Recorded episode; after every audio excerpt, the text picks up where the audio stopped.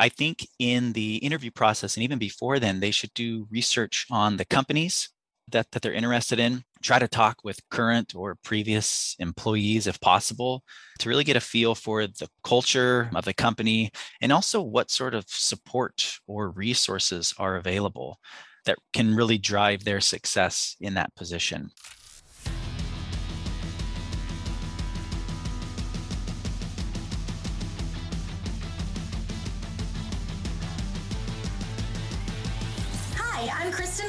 And I'm Libby Gladys. We're hosting the Tech Sales is for Hustlers special campus series. There are almost 5,000 colleges and universities nationwide, and only about 200 have dedicated sales programs. We are finding the leaders of those programs to get a behind the scenes look at how they're prepping the next generation of sales stars. Join us as we talk about their own career journeys, what advice they have for students considering a future in sales, and insights into what every student needs to know for a sales career. The Tech Sales is for Hustlers special campus series. Welcome back, Hustlers, to another episode of Tech Sales is for Hustlers, our special campus series. I'm your host, Kristen Wisdorf. I have joining me today Libby Gladys. Hey, Libby.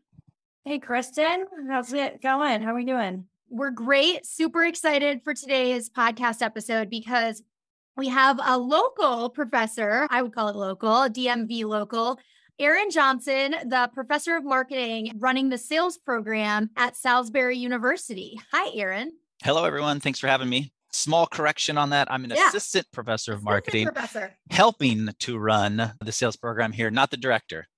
All right. Well, we appreciate all sales professors here on this podcast, and we appreciate Salisbury University. We have alumni from Salisbury.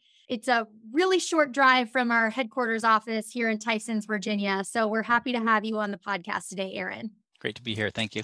So, Aaron, I don't know if you know this, but we like to start all of our episodes actually the same way we start our interviews when we interview your students, which is if you could just take 60 seconds and give us your highlight reel Tell us more about you.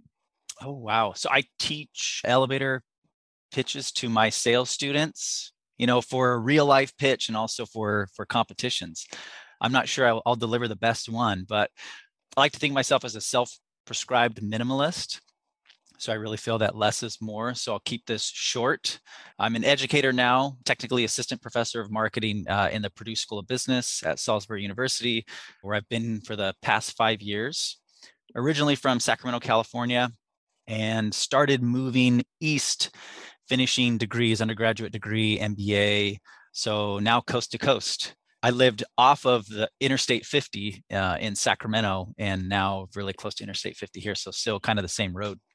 I teach sales classes. I help run our sales institute here, which entails planning signature events where we're able to get corporate sponsors in front of students for recruiting purposes. And as part of that, I also train students for national sales competitions and get to travel with them, and that's that's really fun. I enjoy the energy of being on campus, uh, interacting with students. Personally, I enjoy hiking, trail running, going to the beach, uh, all with my family. On my own, though, I like to read books, play the guitar. I just started about 18 months ago. And I also like naps. Really, ah, really yeah. important. I'm driven by work life balance a lot of us talk about it, but sometimes we neglect that life part. So I really ensure that that's represented. Not big stuff, you know, small stuff like naps and reading things with my family, but those small things are really important for me right now. You know, I think that that is going to resonate with a lot of our younger listeners uh, because nothing is better than having that college schedule and being able to have midday naps. And you really appreciate them when you're no longer in that block college schedule anymore. Yep. Okay, Aaron, let's talk a little bit about how you found your way into sales and then sales education. So let's take it way back. What did you go to school for originally? You know, when you were a senior in high school, getting ready to graduate and go to college, like what did you think you would do when you were a grown up? No clue. When I, when I graduated, I knew that I wanted to go to college. So I started at uh, University of California at Davis. It was a great school. And like a lot of students, I, I did my general education classes. And when I needed to, to pick a major, I thought, okay, business. I don't know why, but at the time, that's what I wanted wanted to go into. And I don't know if it was the the prerequisites or the application at the time. it didn't work out with my work schedule because I was working full time. So I ended up going into economics, just somewhat business related. So I finished my undergraduate degree in economics and then got a job like a lot of normal people. I don't know if you're wanting to go into sales right now of how I got into sales. Is that what was that, that first what was that first job you had out of school? the first job? Well, it was it was in school. I began kind of working full time and I was doing school uh, part time. Um, so my undergraduate degree took a little bit longer than normal and and that's okay. I always tell my students there's no rush, right? Not to compare yourself to others. But I had I was working full time installing signposts in front of people's homes, you know, like the for sale signs. Oh, okay. Yeah, so that was my full time job, uh, doing school on the side, not sales related, but I was moving to a different state for personal reasons. So I, I needed to switch schools and then also find a new job. And I knew a guy who was doing door to door security sales. We met. I wasn't interested in so much the summer door to door sales, it seemed too brutal for me at the time. But he had some connections with the company and was able to get me in contact with a uh, corporate sales recruiter. So I interviewed well with them and and really connected with that corporate sales manager. So then when I moved, I was able to get a position with them and he was a great person. I learned a lot from him and that was my introduction into sales you know that's how i think a lot of people end up in sales is it isn't necessarily or at least it used to not be something people would necessarily graduate high school and think I'm going to go to college for sales and I'm going to be a professional salesperson. They happen to find their way into it the way you did. So, once you took that first door-to-door sales job, like what were some of the most surprising things about it in, your first kind of, you know, professional or full-time sales role? Well, it wasn't a door-to-door position. I was introduced by someone who did door to door, but I did their oh. corporate sales. So I was okay. in an air air conditioned office. Nice. uh, was it a lot of phone calling? It was. So I worked for about three different companies doing phone sales. That initial one was phone sales, and then two other companies doing phone sales. And this is all while I was earning my undergraduate degree. Mostly full time, some part time work. But there were small companies. I sold things like home security systems, SEO packages for real estate companies, and then even did, did home loans for a year. But when I completed my undergraduate, uh, I started working for Wells Fargo Bank. Initially B2C sales. So I was a personal banker for about a year and a half. And then I transitioned to B2B and did some business banking. So I was working with local businesses, setting up accounts and doing business lines of credit. And with the bank, I was promoted to an industry partner, is what they call it, where this is so my third position with the bank. I was a field sales rep selling merchant services like credit card processing, both online and in person for these small businesses. And the bank offered graduate tuition assistance, which was great. So I was able to go get an MBA, still not knowing exactly what I wanted to do, but I liked doing sales at the time. So I continued that.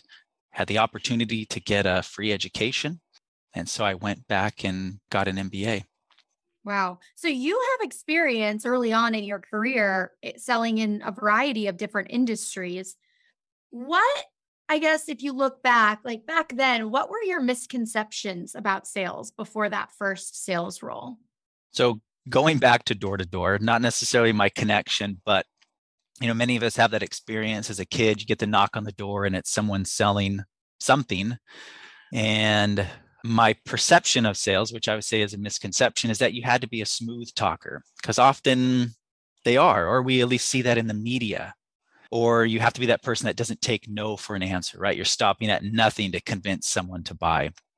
And these are misconceptions that I really try to address when I'm talking to students because they even have them them now, right? I had that as a kid. These students and you know 18 to to 22 years old, they still have those. Well, I'm sure some of those misconceptions, the smooth talker, the really like persistent, maybe cooled off after you had some experience in it. What were your biggest surprises, or I guess pleasant surprises, once you got into sales? And how did it lead you to a career of now being a sales educator? What did you like about it? Earning potential is great right the commission is is always a draw for people to get into the industry i think added bonus depending on your your position maybe not entry level but let's say you know as you advance and maybe become a, a field rep where you cover a, a territory, you don't have to be in the office every day. You're given a lot of autonomy. And as long as you're closing deals, you have freedom to work when and where and how you want, which is much like owning an own business. And that's really appealing. So one thing, Aaron, that stuck out to me when you kind of initially talked about going to UC Davis is that you had no clue what you wanted to do, what you wanted to major in. It was just kind of you learn as you go, you sort of figured it out as it was happening. And I can relate a lot to that experience. I went to college, I majored in communication, minored in business, had no idea what I was doing with it. I just figured it would transfer into something, translate into something professionally. And you had also mentioned that throughout your career initially, you transitioned to a handful of different of different sales roles. And we talked about that a few times. Do you think it's more important to know what you want to do and be certain of that, or to define what you're not looking for in the early parts of your career? Sometimes process of, of elimination is best.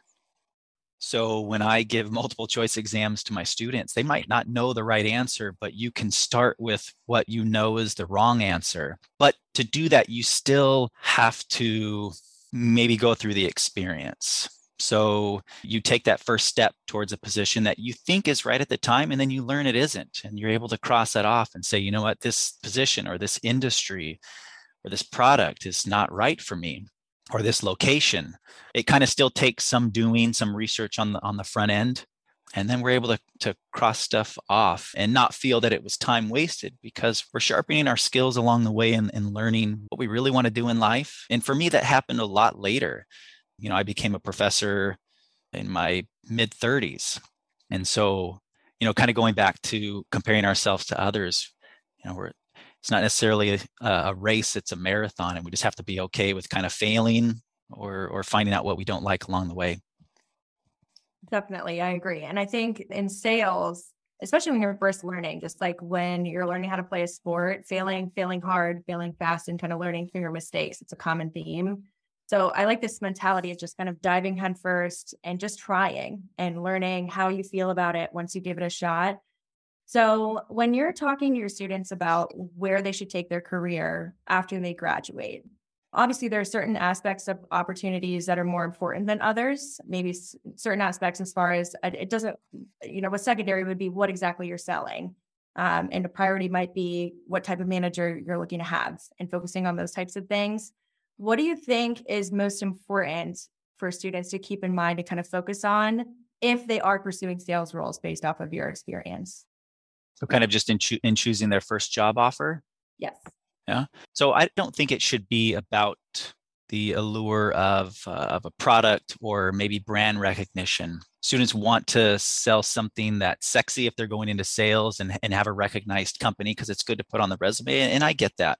But I, I think in the interview process and even before then, they should do research on the companies that, that they're interested in. Try to talk with current or previous employees if possible to really get a feel for the, the culture um, of the company and also what sort of support or resources are available that can really drive their success in that position.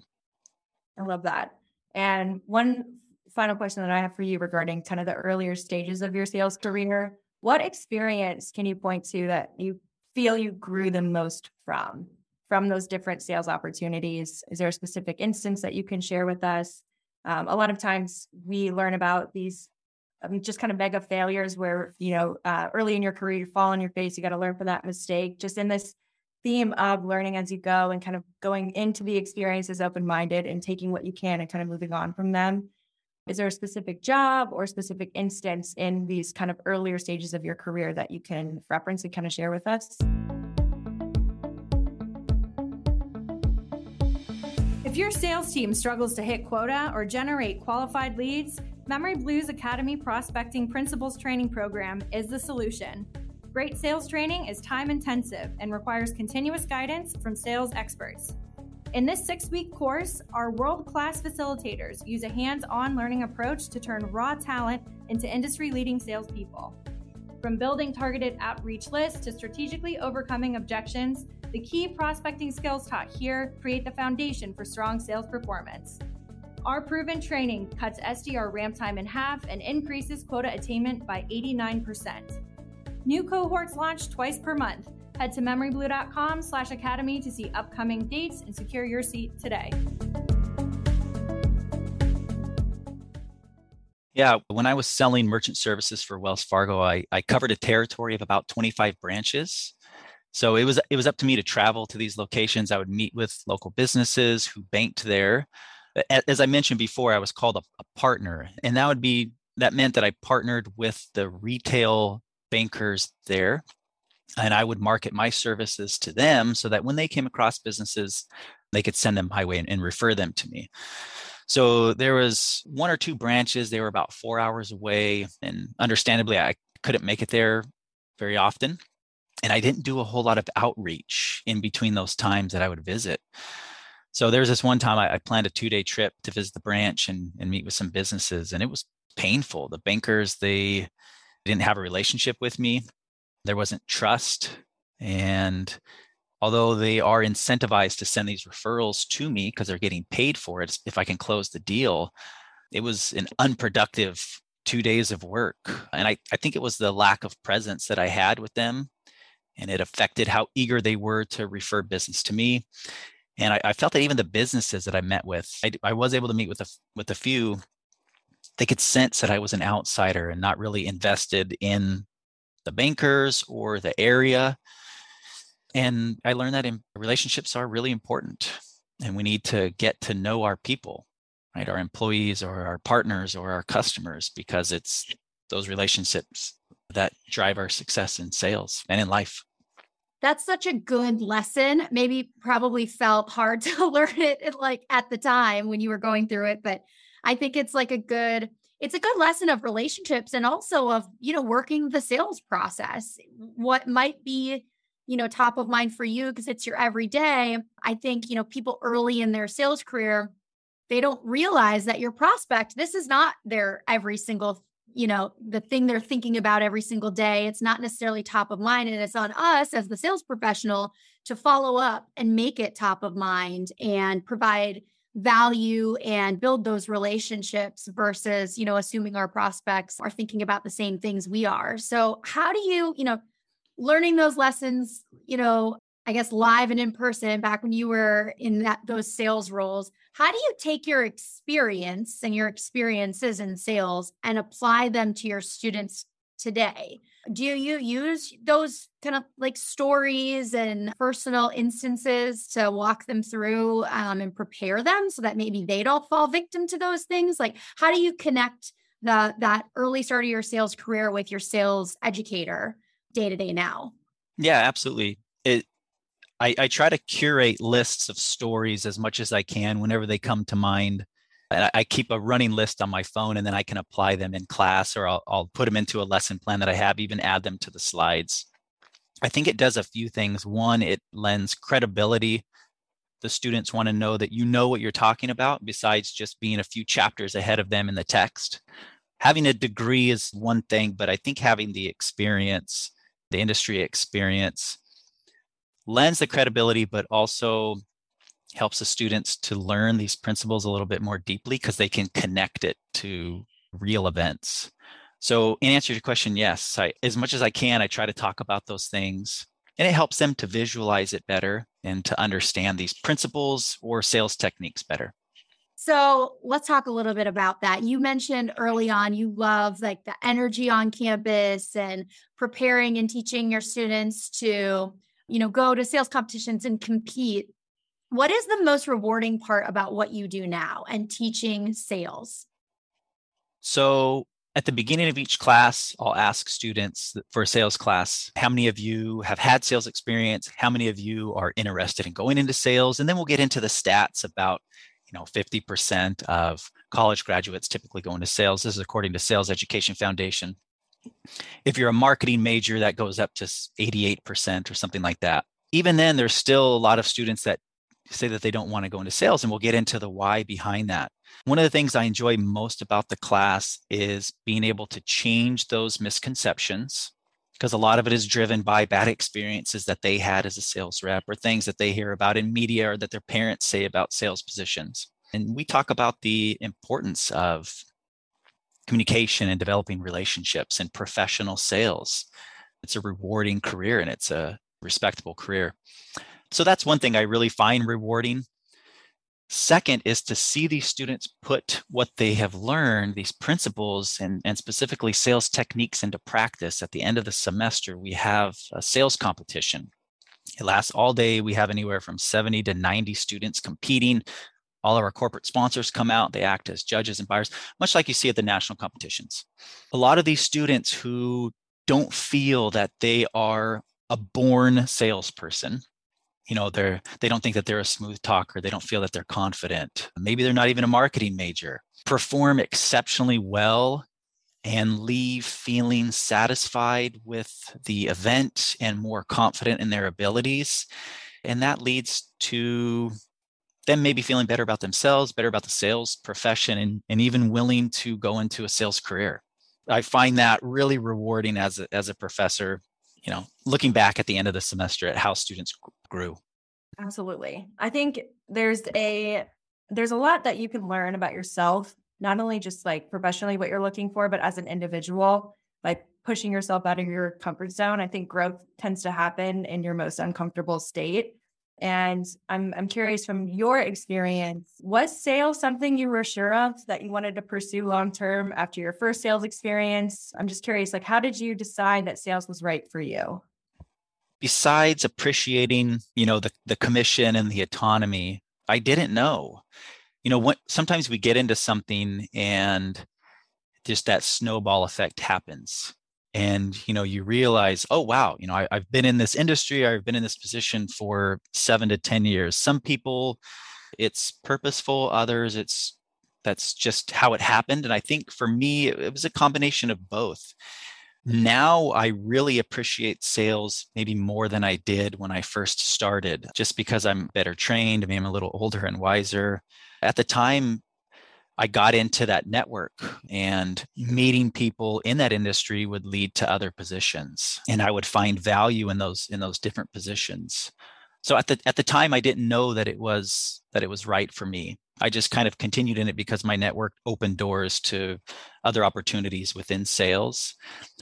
But while I was doing it I really appreciated you know the the autonomy and the flexibility and the challenge of overcoming obstacles that customers would throw my way and being able to present to them. I really enjoyed those things along the way. And that's what I'm doing now as a professor. And I'm seeing that it wasn't so much the industry that I was married to, but those particulars about you know overcoming challenges and working with people and presenting and you know communicating in those settings so we've talked about the national and the different, you know, collegiate sales competitions on previous episodes, but I think a lot of our listeners don't know that there are national collegiate sales competitions and there are some, you know, really really big older ones, but you are at Salisbury and you host one of the biggest sales competitions every year in the spring, which is really exciting.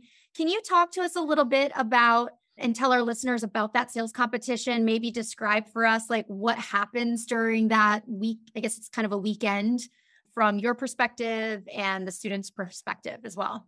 Yeah, much like the other big competitions, it's role play based. There's a fictitious sales scenario that students get to read and prepare for, where it tells you, you know, what company you work for and who you're going to be meeting with and what some potential challenges and objections might be.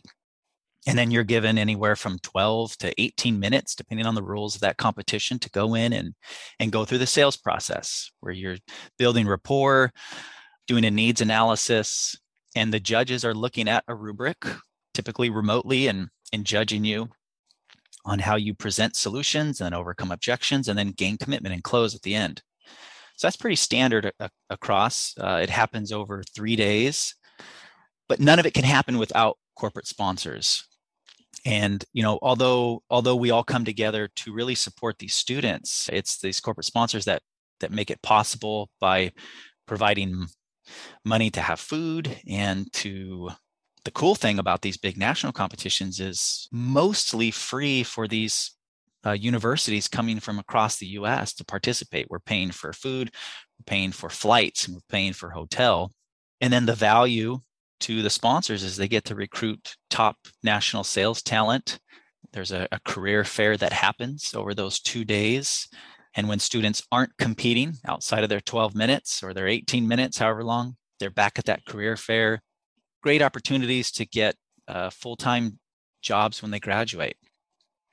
It's so, it's honestly like infectious, the energy when we go to these competitions because you know you're with students who've prepared and it, in a lot of instances they have you know they've had an internal school competition to be able to even join the national competition and be on that competition team. So they've like really worked hard and worked their way to be able to to be one of the one of the competitors.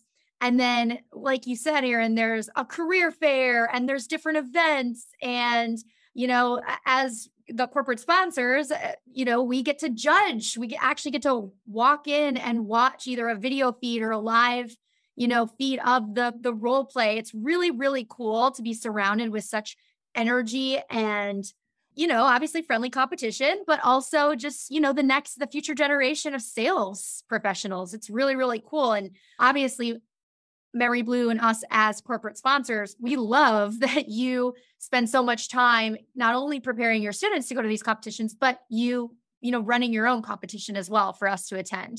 It, it it's almost something that you can't really understand it till you experience it on campus. Yeah, I agree. And and these students, right? They're the best of the best and they're really trying to put their best foot forward in all of these events these competitions and that's why you're feeling that energy because they're there to win and it's not just the competition but at the job fair and, and everything else so a lot of a lot of confidence and a lot of energy from these students so I know at the sales competitions, I mean, like you said, best of the best go to that. And it's so impressive to see how serious the students take these different competitive scenarios and they are fictitious, but I mean, you wouldn't know the difference between a real sales call and what these students are doing if you didn't know that they were actually competing. For the students that maybe are not 100% sure about sales and maybe they aren't the best of the best or wouldn't consider themselves to be the best of the best, do you think they have something to gain from exploring sales as a path or maybe taking your course if, again, they just aren't 100% certain and maybe aren't fully committed or bought into sales quite yet? Absolutely. So those questions that I ask at the beginning of class, have you had sales experience? Do you want to have sales experience? And I'll I'll purposely focus on those students that answer no to both. And I tell them, guess what? This class is for you. Not that I'm going to try to convince you to go into sales, but sales skills are ubiquitous. Any job that you want to get, the sales skills can not only help you craft your resume, but they can help you ace your interview.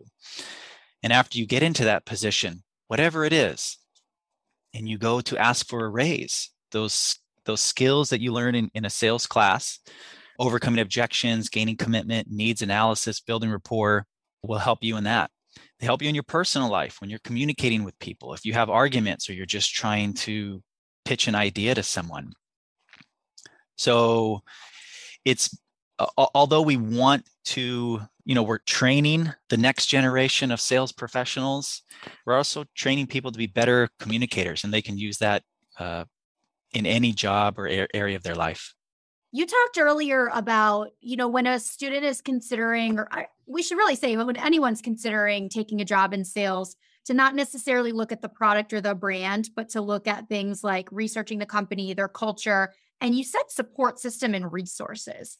Talk a little bit more about the type of support system you either A, wish you had or had that you appreciate and you recommend to your students, or that you think is like the best type of support system or leadership for your students who are graduating this coming year? And maybe it has a lot to do with leadership. I don't know if students will be able to find all that information on a website, hopefully, but maybe even talking in an interview, they can ask those questions. Some of it could be work-life balance. There are a lot of companies that that push for that, or that are that support parents, or that support training within the position. And they really provide you resources such as handbooks or or training, sales training, so that you can be successful or opportunities to work at home. And they're they're providing you with those resources so that you can do that successfully. So leadership related but maybe some extra things beyond in terms of training and other support. That's great Could you finish this sentence for us? You should not consider a career in sales if if you can't keep customers' needs at the center of your mind. And maybe that has to do with with being dishonest. So sales salespeople are really incentivized by that commission, and, and that can be a, a driving factor in all your efforts that you do in that in that position. But at the heart of the sales pitch, at least that, that I teach in class, that I teach for these competitions, is needs analysis. It's really uncovering what the what the customer needs. And if they don't need your product then we don't want to we don't want to force it on them. We want to do what's best for them. We don't want to hide things in a contract because we might be fearful that they're going to say no. We don't want to do what's best for us so that we can get the commission. Um, we want to do what's best for the customer. Ironically it will lead to commission because that positive word of mouth is going to spread even if someone says no to your product you've dealt with them in an ethical way and that can happen where someone doesn't buy, but they can refer you to other people because they trust you. Totally. Let's have a little fun as we wrap up. We like to ask some just quick questions. Don't overthink it, whatever comes to your mind first. Do you have any like favorite books or podcasts or articles that if someone came up to you, you know, on campus tomorrow and said, Professor Johnson, I want to, you know, I want to consider a career in sales. What, you know, books or podcasts or articles should I read? What would you recommend? So you changed the question midway. You said first favorite books, and then it became favorite sales books. In my intro, I said that I do like to read unfortunately it's i lean towards fiction. Harry potter of course right? So that would be my favorite book is is reading harry potter. There are a lot of lessons in harry potter. Yeah. I i do want to read more nonfiction right for professional development. My go-to book would be seven habits of highly effective people by stephen covey. Great book that that you can use to help you in sales or just in life as a person that's a great suggestion. If, uh, all right, I have one. If you could have a billboard anywhere in the world, anywhere, where would it be and what would it say? Potential. I think there already is a billboard that says that. There's some of those inspiring messages, so I'm probably stealing that. But the reason I say that is because we all have it. It's about being okay with yourself and your inadequacies and your imperfections, but knowing that we can all change we can all improve. It's it's not a you know grass is greener on the other side, but it's more like a greener pastures thing, right? Where we can improve. We can learn from our mistakes. And I've made I've made mistakes in sales, like I talked about, and you learn a lot from them, and you have to be okay with with that, and then just move forward. Growth mindset, right? Yeah. Which feeling is stronger for you, loving to win or hating to lose? Well, I try to have abundance mentality which means there's uh, enough to go around. So I don't mind losing. And I was that kid, I played baseball growing up, and we would enter some tournaments and sometimes a championship game and we would lose. And I remember teammates who were who were crying and yelling and throwing stuff. And I remember just like I was packing up my bag, like put my cleats on. I'm just looking for my parents. And it's like, I wonder where we're gonna go eat. I don't know if I didn't dedicate as much. I, I think I did. I practiced hard and I, I played hard, but I, I don't mind losing because I think we can learn a lot from it. It's part of life. So I guess I would say I love to win. I like it. I like that you said abundance. That's actually one of our um, core values here at memoryBlue. Oh, great. There's yeah, there's enough opportunity and ability for everyone to be successful to go around here at memoryBlue. Okay.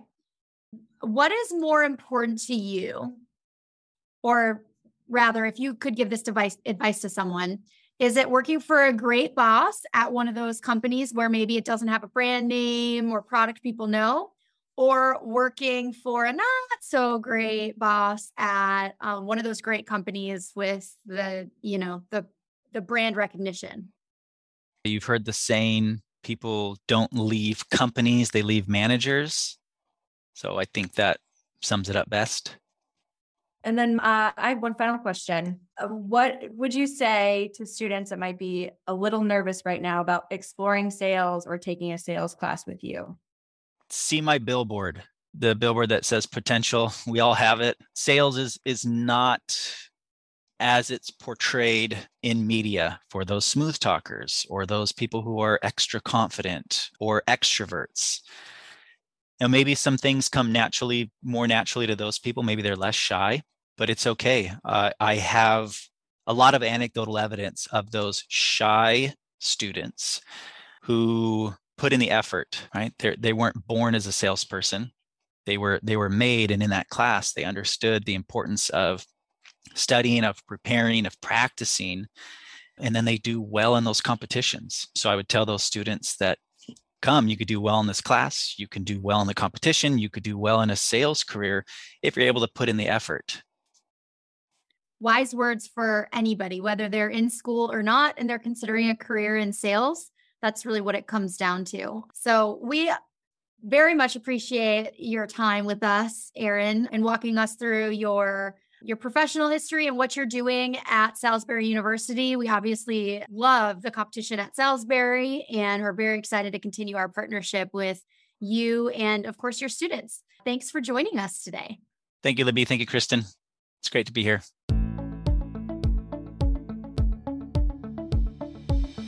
If you're competitive, driven, and curious, it's time to consider a professional sales opportunity that your future self will thank you for. With an unmatched training program and a tradition of elevating our people, memoryBlue has helped hundreds of successful professionals launch lucrative tech sales careers. You will grow highly marketable skills through ongoing mentorship from seasoned sales leaders while showcasing your abilities for tech industry royalty and some of the hottest startups around. And you'll do it all surrounded by driven, like minded colleagues immersed in our award winning company culture. As your tenure progresses, you will attract a host of career options. This includes moving up internally or venturing out into the tech industry, where tech companies pay a premium for memoryBlue experience. We have immediate openings in our offices from coast to coast. Visit memoryblue.com/sdr and apply today.